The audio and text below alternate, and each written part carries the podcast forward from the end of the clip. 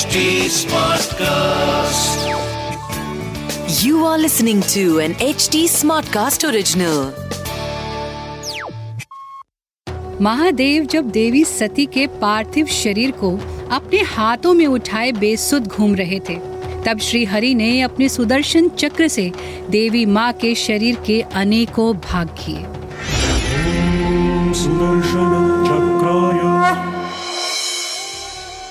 वो भाग धरती पर जहाँ जहाँ आकर गिरे, उन्होंने उन स्थलों का भाग्य ही बदल दिया।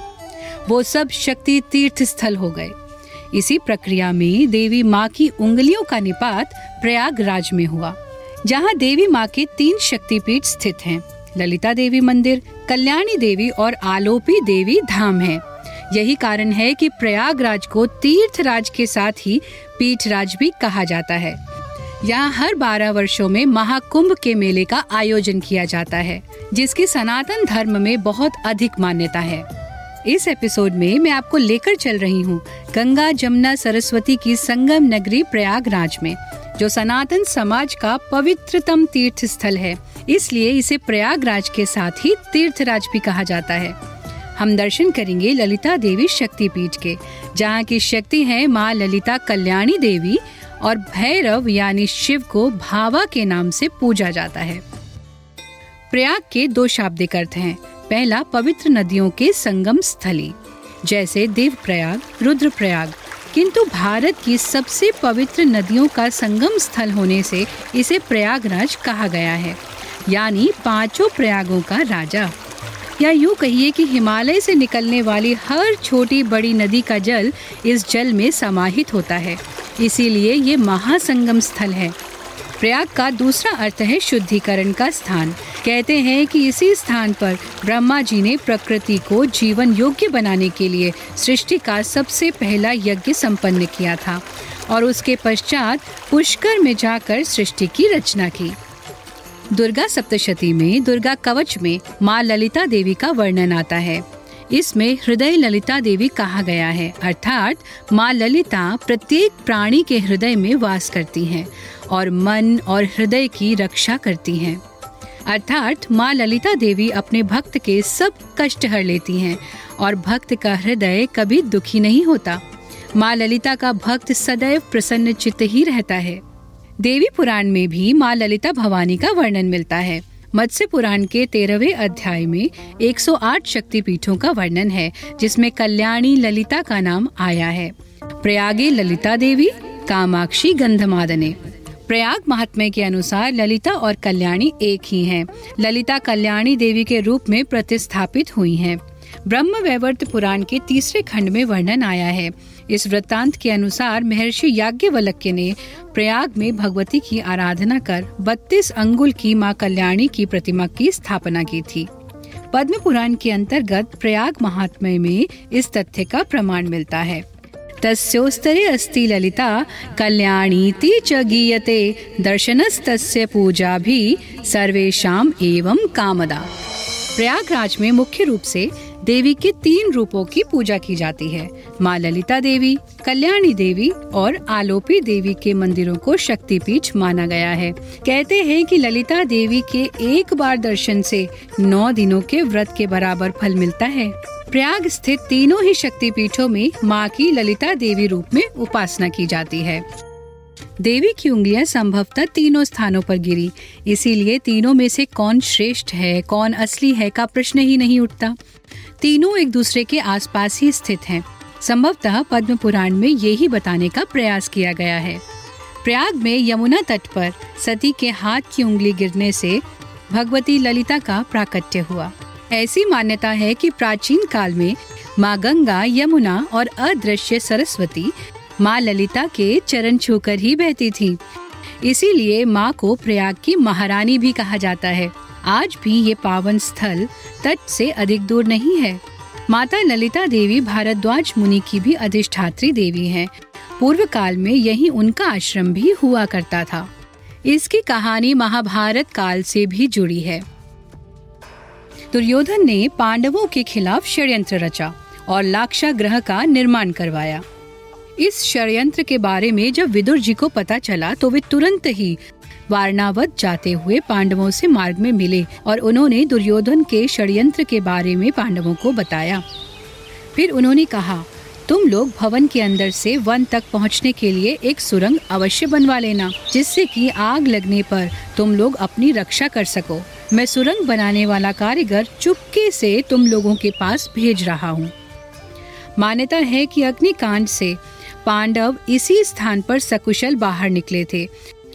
फिर उन्होंने माँ ललिता का दर्शन पूजन करके ये संकल्प लिया था कि अपना राज्य पुनः स्थापित करने के बाद वो माँ ललिता देवी का पवित्र दर्शन करने अवश्य आएँगे। फिर महाभारत युद्ध जीतने के बाद पांडव वैशाख अष्टमी के दिन ही यहाँ आए थे और स्थानीय लोगों के साथ मिलकर एक मेले के रूप में विजय की खुशियाँ मनाई। बैसाख अष्टमी मेला स्थानीय लोगों में आज भी उसी धार्मिक रीति रिवाज के साथ मनाया जाता है, जिसका आयोजन ललिता देवी मंदिर समिति कराती है। इसमें देश के कोने कोने से माता के भक्त निशान नाम के विशेष ध्वज के साथ यहाँ आते हैं और एकत्रित होते हैं और माँ की आराधना से मनोवांछित फल की प्राप्ति करते हैं। तपस्वी संत प्रबोदत्त ब्रह्मचारी ने 1950 के आसपास मंदिर का जीर्णोद्धार कराकर इसको भव्य स्वरूप दिया। पिछले कुछ वर्षों में भी मंदिर को नया स्वरूप दिया गया है। उत्तर प्रदेश की राजधानी लखनऊ से लगभग 200 किलोमीटर और चार घंटे की दूरी पर स्थित है प्रयागराज। प्रयागराज शहर के दक्षिण दिशा में यमुना नदी के तट के निकट मीरापुर मोहल्ले में महाशक्तिपीठ ललिता देवी का प्राचीन मंदिर स्थित है। इस मंदिर का मंडप 108 फीट ऊँचा है। ये एक विशाल और भव्य मंदिर है, जिसका निर्माण श्री यंत्र के ऊपर किया गया है। इसीलिए ये बहुत ही सिद्ध और ऊर्जा से परिपूर्ण स्थल है। मंदिर के मुख्य द्वार से प्रवेश करते ही दाहिनी ओर हनुमान बाबा का मंदिर है। यहीं पर नवग्रह की मूर्तियाँ भी हैं। हनुमान मंदिर के बिल्कुल सामने राम मंदिर है, जहाँ श्री राम माता सीता और भ्राता लक्ष्मण के साथ विराजमान है। साथ ही लक्ष्मी नारायण और राधा जी की सुंदर और मनमोहक प्रतिमाएँ भी यहाँ स्थापित हैं। यहाँ माँ की चरण पादुकाओं के साथ ही श्री यंत्र के भी दर्शन होते हैं। हनुमान बाबा और श्री राम एक दूसरे की ओर मुँह किए हुए हैं और बहुत प्रसन्न हैं। मुख्य द्वार के बाई ओर ललितेश्वर महादेव मंदिर और भव भैरव बाबा का स्थान है। ये शिवलिंग पारद लिंग है और बहुत विशेष है।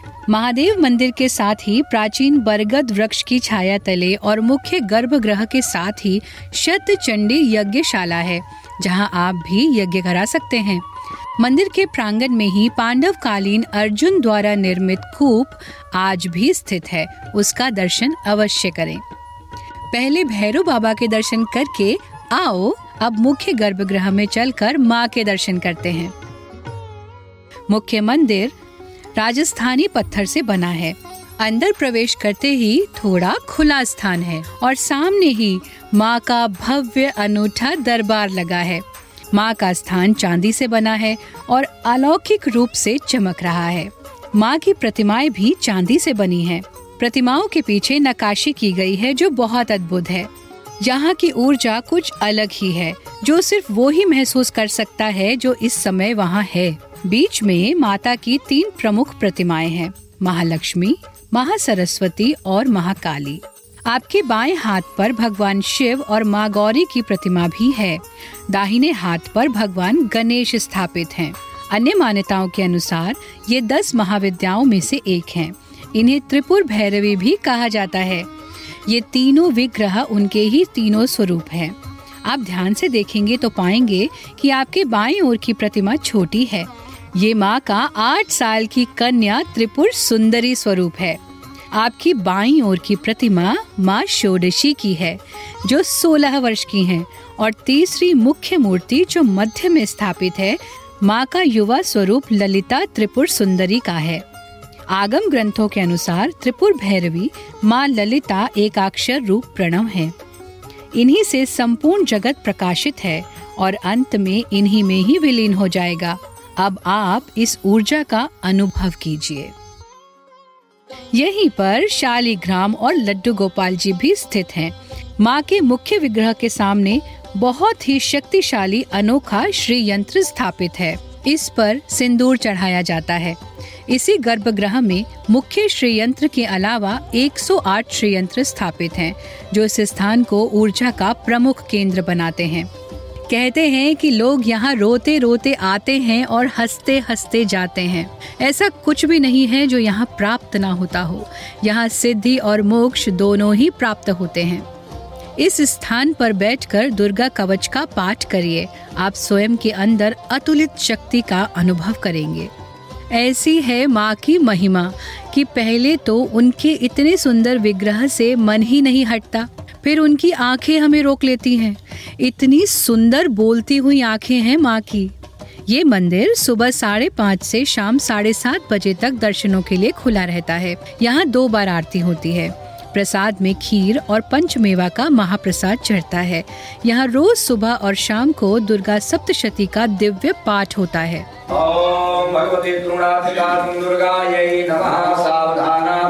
दक्षिणकर्णस्पर्शः। ऊपर बताए गए वैशाख मेला के अतिरिक्त चैत्र और अश्विन नवरात्रि यहाँ के मुख्य पर्व हैं। उन दिनों इसे विशेष प्रकार से सजाया जाता है। शत चंडी पाठ, हवन तथा माता का दिव्य श्रृंगार होता है। ललिता देवी शक्तिपीठ में नवरात्र के हर दिन देवी का अलग अलग तरह से श्रृंगार किया जाता है। इस शक्तिपीठ को लेकर मान्यता है कि यहाँ होने वाले शतचंडी यज्ञ में जो भी शामिल होता है माता उनकी हर मनोकामना अवश्य ही पूर्ण करती है। माँ ललिता देवी की दिन में दो बार मंगला और संध्या आरती होती है। प्रसाद में माँ का पसंदीदा भोग खीर, चना और पंचमेवा चढ़ाया जाता है। सोमवार और शुक्रवार को विशेष पूजन होता है। इसके अलावा श्री कृष्ण जन्माष्टमी पर यहाँ तीन दिन का मेला आयोजित किया जाता है। यहाँ होली शिवरात्रि और शरद पूर्णिमा को भी माता रानी का विशेष श्रृंगार पूजन और दर्शन होता है। यहाँ से भक्त कभी खाली हाथ नहीं लौटते। माँ झोली भरकर ही सबको भेजती है। प्रयागराज पहुँचना अब बहुत ही आसान हो गया है। आप हवाई, रेल या सड़क किसी भी मार्ग से यहाँ आसानी से पहुँच सकते हैं। हम आपको विशेष रूप से यहाँ के तीनों शक्तिपीठों के दर्शनों का लाभ लेने की सलाह देंगे, क्योंकि कई लोग आपको ये कहकर भ्रमित करने का प्रयास कर सकते हैं कि ये नहीं दूसरा मुख्य है, दूसरा नहीं तीसरा मुख्य है। तीनों ही देवी के सिद्ध स्थान है और तीनों जगह ही माँ की उंगलियों का निपात हुआ था। तो जब भी प्रयागराज संगम में स्नान करें तो माता के दर्शन अवश्य करें और साथ ही लेटे हुए हनुमान बाबा के दर्शन अवश्य ही करें। यहाँ हनुमान बाबा अपने पुत्र मकर ध्वज के साथ आनंद में हैं। इस मंदिर की भी बहुत अधिक मान्यता है। आज के लिए इतना ही। अगले एपिसोड में हम चलेंगे कुरुक्षेत्र, जहाँ श्री कृष्ण ने गीता का ज्ञान अर्जुन को रणभूमि में दिया। और दर्शन करेंगे भद्रकाली शक्तिपीठ के। This was N H T smart cast original smart cast